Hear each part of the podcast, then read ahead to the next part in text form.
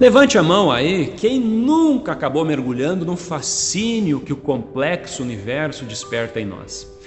Para os apreciadores desse tema, essa semana foi muito especial. A NASA divulgou imagens capturadas por James Webb, telescópio de última geração, avaliado em cerca de 10 bilhões de dólares e que levou cerca de 30 anos para ser construído.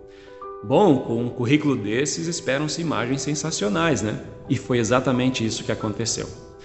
As imagens disponibilizadas pela NASA revelam uma porção profunda do universo, com clareza jamais vistas antes.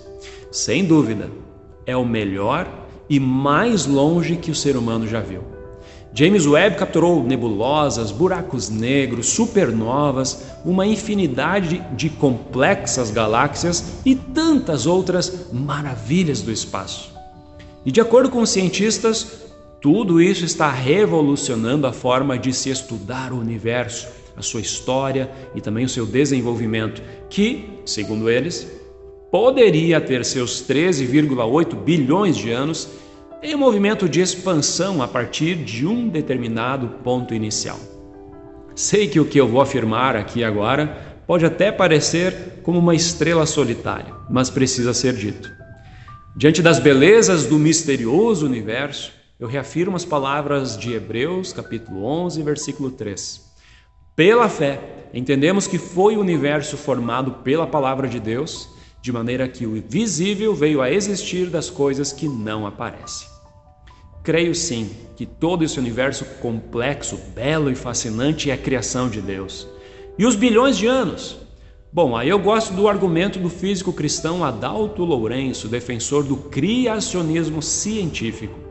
Ele afirma que Deus criou um sistema de vida adulta, Deus não criou um bebê, por exemplo, Deus criou a vida humana adulta.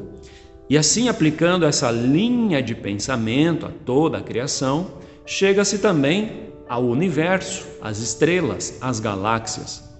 O que aparenta ter levado bilhões de anos, será que também não fora já criado de forma adulta e complexa?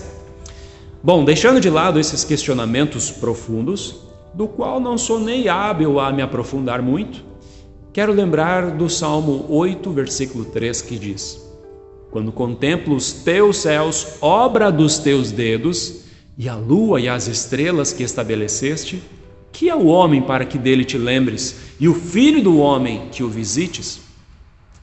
Dentre gigantescas e infinitas galáxias estamos nós. No ponto exato do sistema solar para haver vida complexa, seria apenas uma casualidade? E aqui vivemos nossos amores, histórias, sorrisos e culpas. Mas lembrem-se, Deus nos visitou. O Verbo se fez carne e habitou entre nós. Em Jesus, Deus veio resgatar a coroa da criação, o ser humano caído em pecado. E Deus continua a visitar nossas vidas mediante a Sua poderosa palavra, que revela Cristo, seu perdão, sua salvação. A sua vida, a minha vida, é importante para Deus, mesmo diante desse universo que o ser humano engatinha em busca de conhecimento. O Criador nos oferece salvação pelo nome de Jesus. Então fica a dica: os céus proclamam a glória de Deus e o firmamento anuncia as obras das suas mãos. Salmo 19, versículo 1. Que fantástico e belo é este universo criado pelo Senhor Deus. Para saber mais, entre em nosso site radiocpt.com.br e acompanhe nossa programação. Siga e curta nossos canais no youtube.com/radiocpt, facebook.com/radiodaielb e o nosso podcast no SoundCloud e Spotify. E compartilhe a mensagem de Cristo para todos.